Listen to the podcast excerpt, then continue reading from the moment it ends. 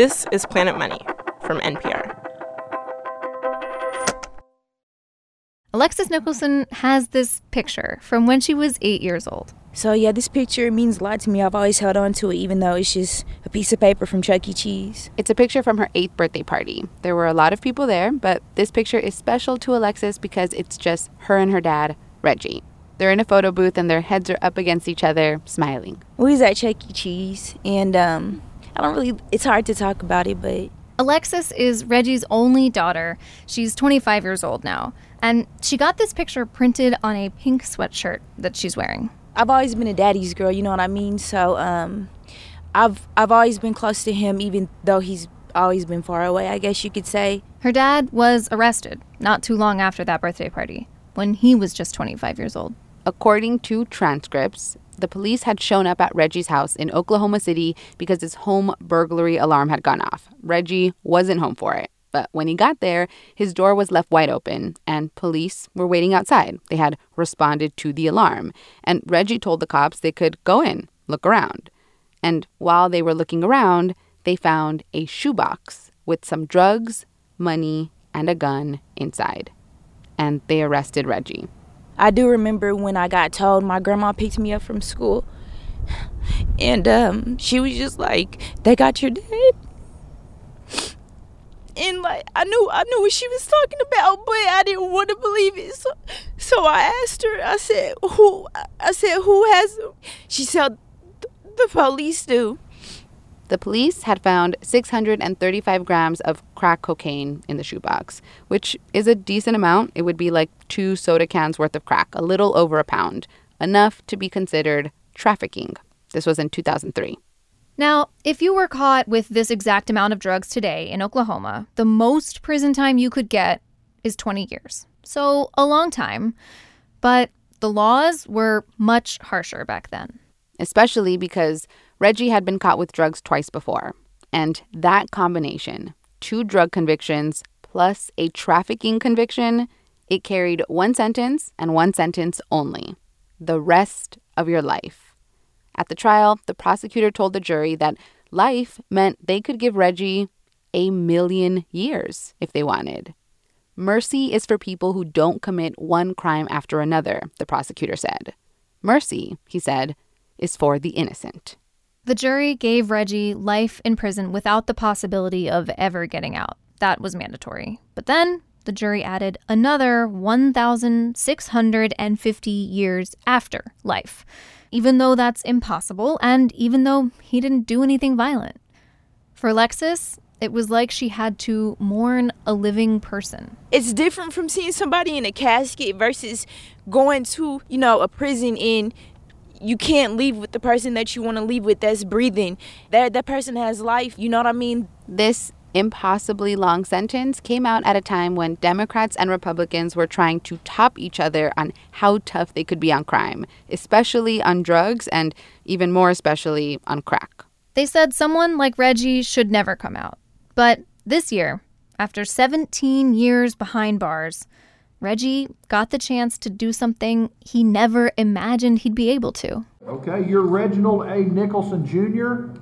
Yes, sir. Mr. Nicholson, could you give me your DOC number, please, sir? Reggie got the chance to ask to be considered to be released from prison one day, even though he was told this would never be a possibility. Yes, sir. But here he is, before a parole board, about to make his case. You recognize these folks?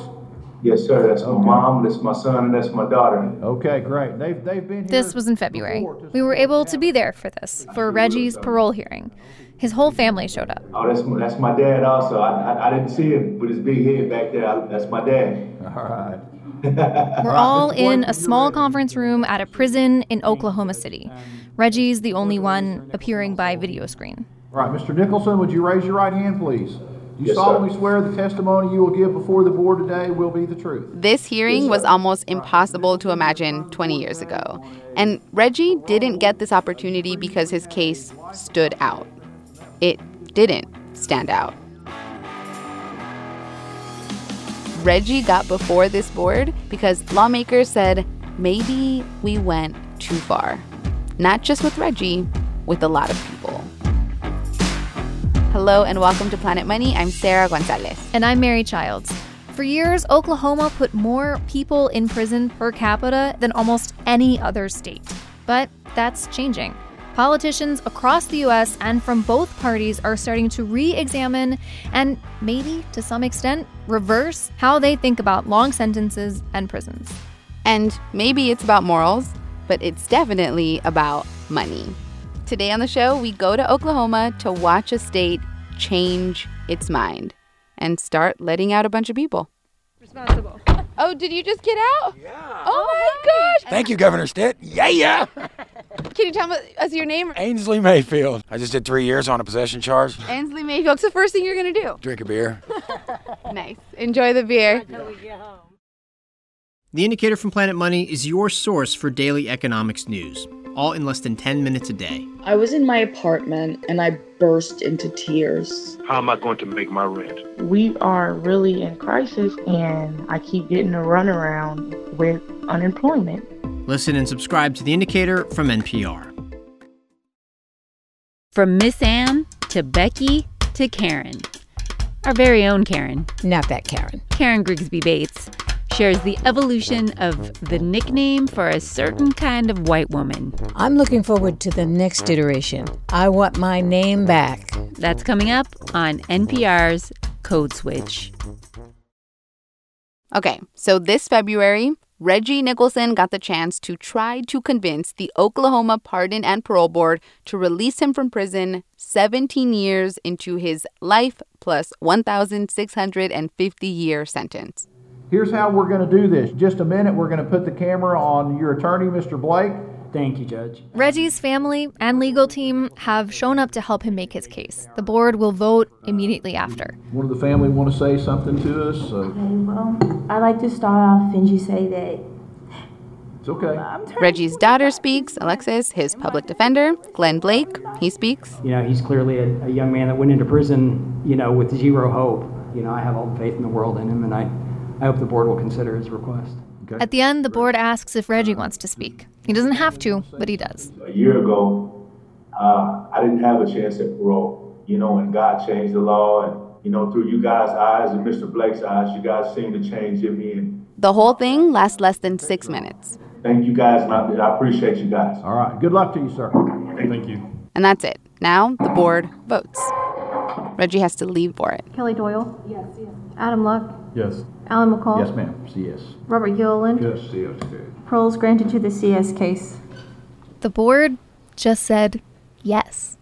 They said Reggie could get out now. But it goes by so quickly that the family doesn't even realize they got good news. Glenn Blake, the public defender, he whispers to them, like, we got it. He's 25 years old and was basically told, you're going to die in prison. You know, and so, I mean, I, I think, you know, hope's a real thing.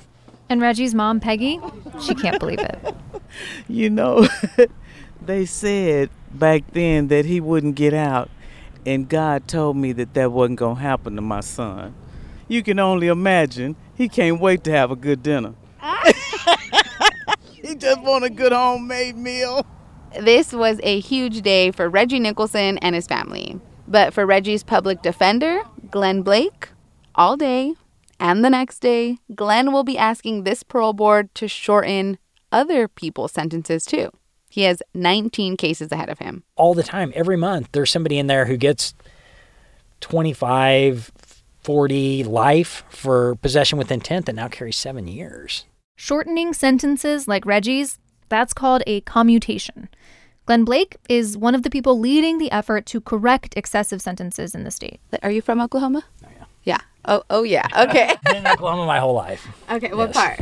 Uh, well, I've lived. I lived in. well, I lived in Tulsa um, my whole life, with the exception of the two years I spent in prison. So. No way. Buried the lead. What do you would you do you mind sharing? No. no okay. Why why were you in prison for two years? Um. So I actually went to prison for a drug trafficking charge. Yeah. Glenn Blake was caught with enough drugs on him to be considered trafficking back when he was an employment lawyer, not a public defender. So Glenn got the same conviction as Reggie, his client. Glenn had meth on him. He gave up his law license and he was sentenced to six years in prison. And when he walked in, it wasn't what he expected. I'm like, man, this place is just full of a lot of normal people that made bad choices. You know.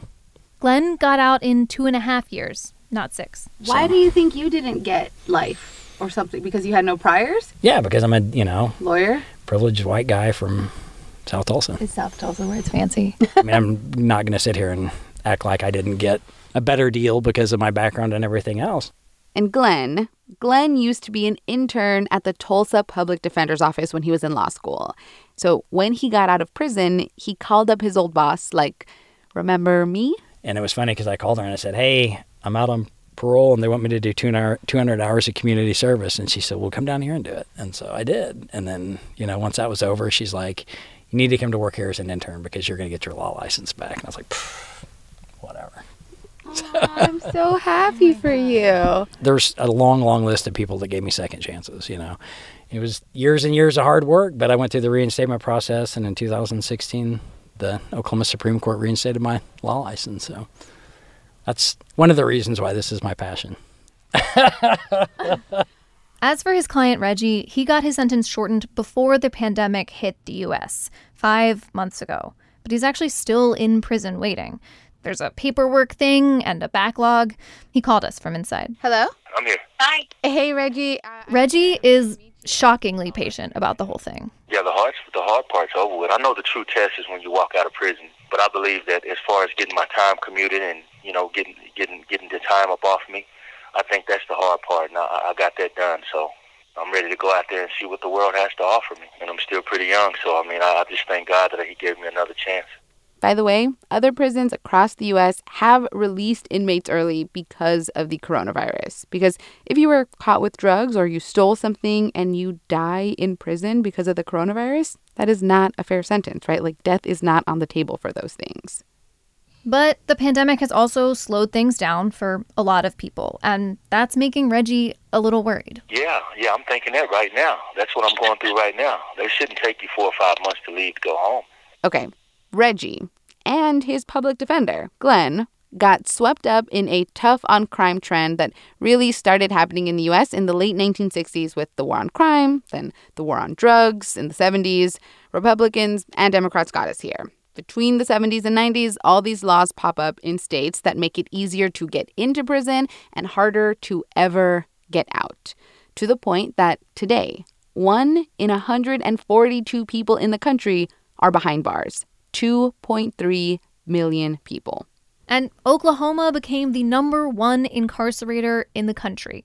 They were number one in locking up people of color, and they are still number one for women. That's whack.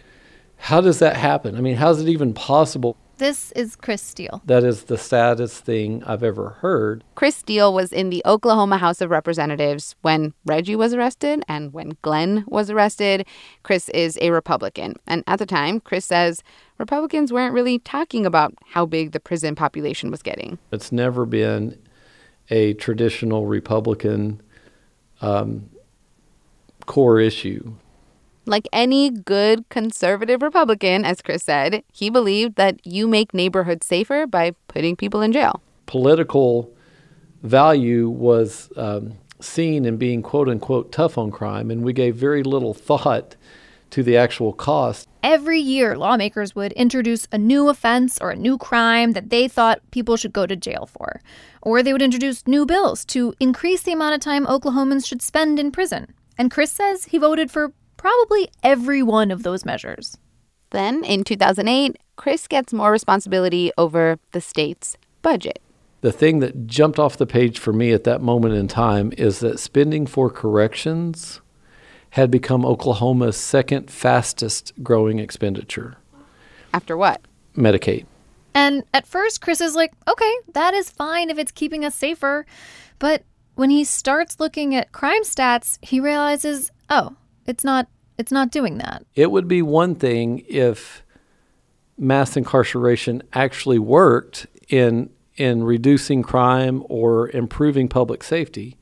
It does not. In fact, not only does Oklahoma uh, have higher incarceration rates, our crime rate is not decreasing nearly as rapidly as in other states. And and so it, it just doesn't make any sense. For Kris, the whole system goes against a core conservative principle. I would even go as far as to say that it's impossible to identify oneself as a fiscal conservative and continue to be okay with wasting money on an inefficient system that is not producing the, the results of what it's intended to produce.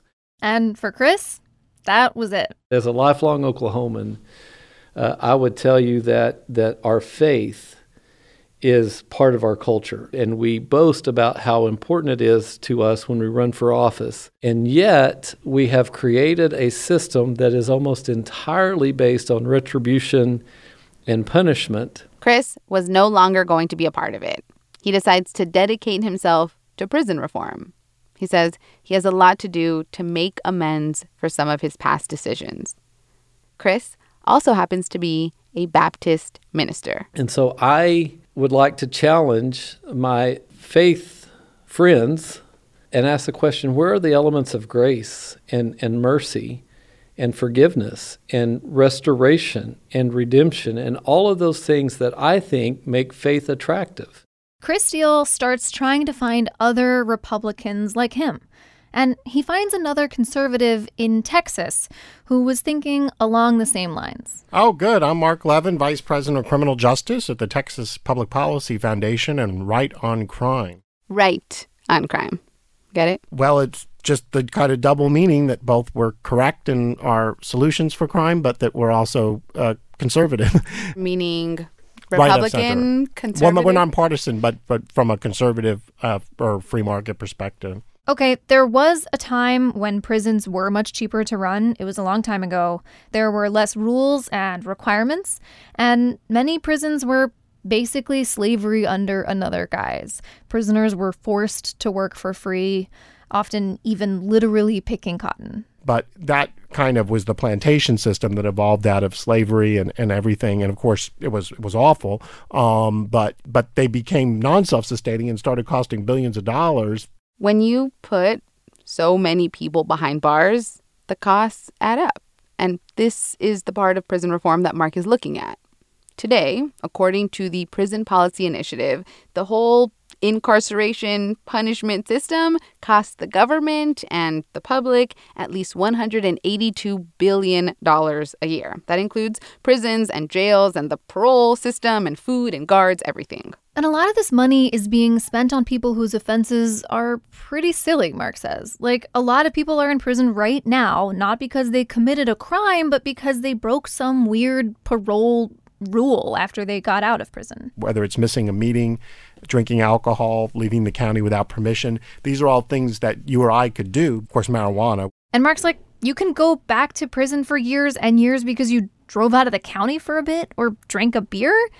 That feels very big government and like a waste. And making people sit in prison for years and years or forever doesn't sound super fiscally responsible either. He's thinking we should really cap the years. 40 years, that's a lot of punishment that you've served in prison, and we've accomplished the punishment purpose of sentencing. So let's take a look at have you been rehabilitated or are you just so geriatric at this point that you, you can't pose a threat to anyone and let's let's just try to act in the interest of the taxpayers if not in the interest of mercy.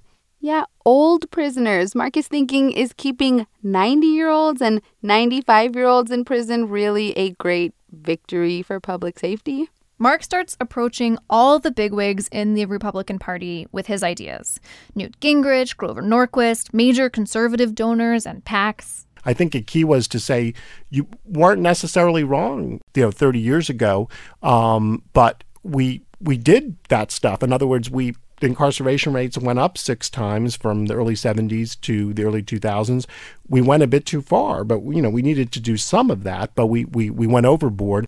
And Marc does get a lot of pushback. Republicans are like, why is a conservative organization pushing for these things?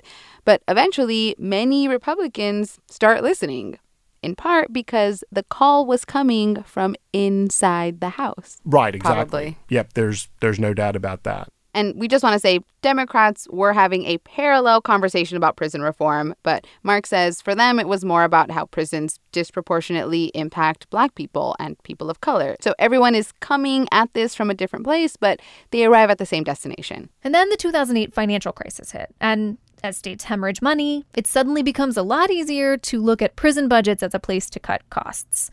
Blue states and red states, they all start changing their laws, saying those weird parole violations, they're not going to send you back to prison as easily. And we're going to demote a bunch of crimes. You won't even set foot in jail at all for some of them. Which brings us back to Oklahoma. A group called Oklahomans for Criminal Justice Reform was saying the real problem in Oklahoma is just how long the sentences are. That's why there's so many people in jail, and that's why it's so expensive. And they say if politicians aren't going to change those laws, we will. Remember Kris Steele, the minister lawmaker? He has left office and he is part of this group now. They get an initiative on the ballot to let the people vote. And it passes. Simple drug possession becomes a misdemeanor in Oklahoma, no longer a felony, which means you'll get way less time. And this group thinks, great, we did it. Except, what if we could actually get some people out of prison too? The ones in under the old laws? What if we could get their sentences shortened? They come up with a list of about a thousand people and they make a plan to get them out of prison earlier. In the summer of 2018, they knock on the door of the Tulsa Public Defender's Office, where Glenn Blake has just gotten his law license back. And Glenn Blake is like, sign me up. This is just like, like when I say this is my dream job, I mean, I, I literally mean it's my dream job. Glenn and some law students start looking for the most compelling cases in that list. And Reggie's case, you know, Glenn's client with the 1,650 years, he doesn't even make the first cut of the most compelling cases. Glenn and the law students just start showing up at prisons. It was kind of funny because, you know, we show up and you've got, you know, 25 people who are incarcerated sitting around looking at us like, why are you here? And we'd be like, hi, you know, basically, hey, we're here to help you try to get out of prison. And people were just floored. They find 50 people that they think the parole board can't say no to, and the board approves 30.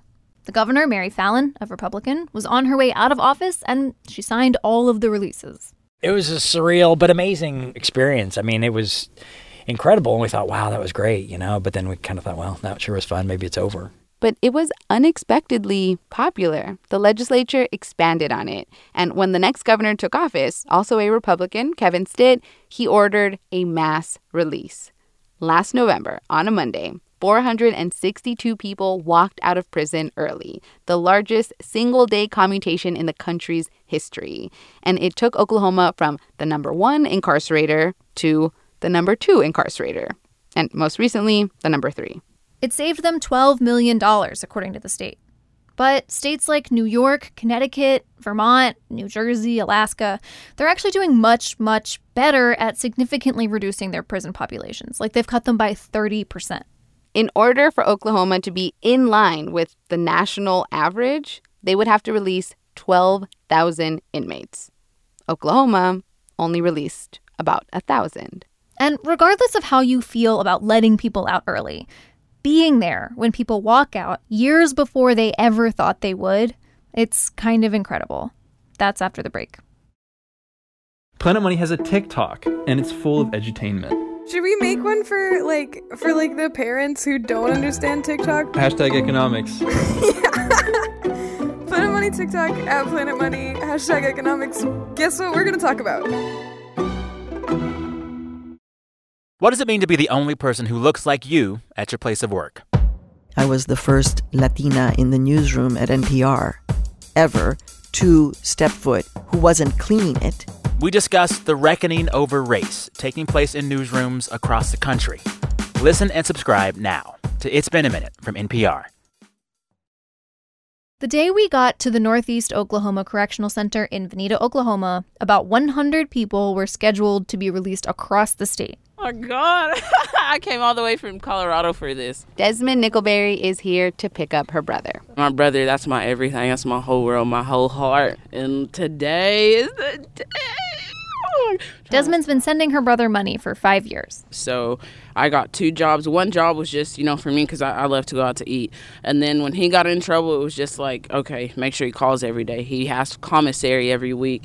We don't go to bed without saying goodnight. Her brother got 20 years for having like 13 blunts worth of weed, but the governor shortened his sentence to five years, which he's already done. So he can walk out now. And he has some strong opinions about just how he wanted to walk out. What did you what do you have here for him? Um, he's got some Levi pants that he wanted, an all black t shirt, and a jacket. So he's like, I want to walk out in all black. So you don't even know this is the biggest blessing.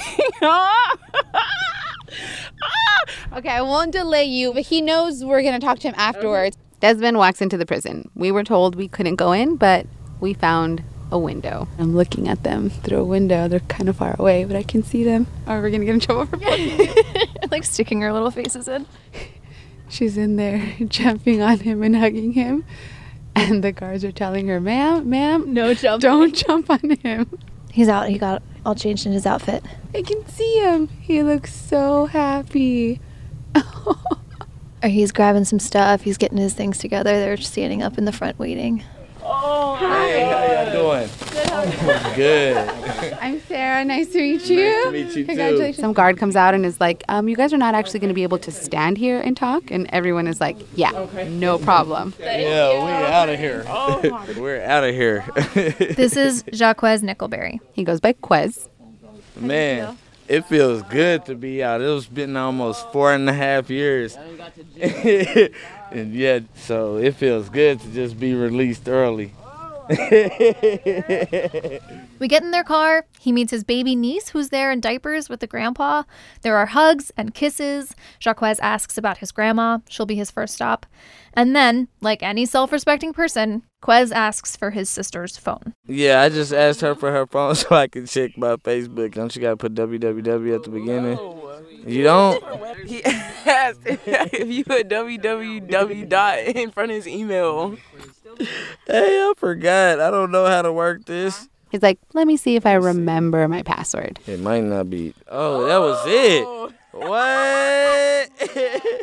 What are you doing right now? Posting on Facebook that I'm free. And then everyone is like, no one's on Facebook anymore, Quez. Do you know about Instagram? Instagram is where it's at. That's what the, everybody was telling me. On our Instagram, we have pictures and videos of Quez getting out. We are at Planet Money. We are also still on Facebook and Twitter, but let's be real, our TikTok is really where it's at. You can also email us, planetmoney at npr.org. Thank you to Stephen Bickley at the Pardon and Parole Board and Robert Chase, a prison historian, for all their help. Today's show was produced by Alexi Horowitz Ghazi and Darian Woods. Alex Goldmark is our supervising producer, and Bryant Urstadt edits the show. I'm Mary Childs. And I'm Sarah Gonzalez. This is NPR. Thanks for listening.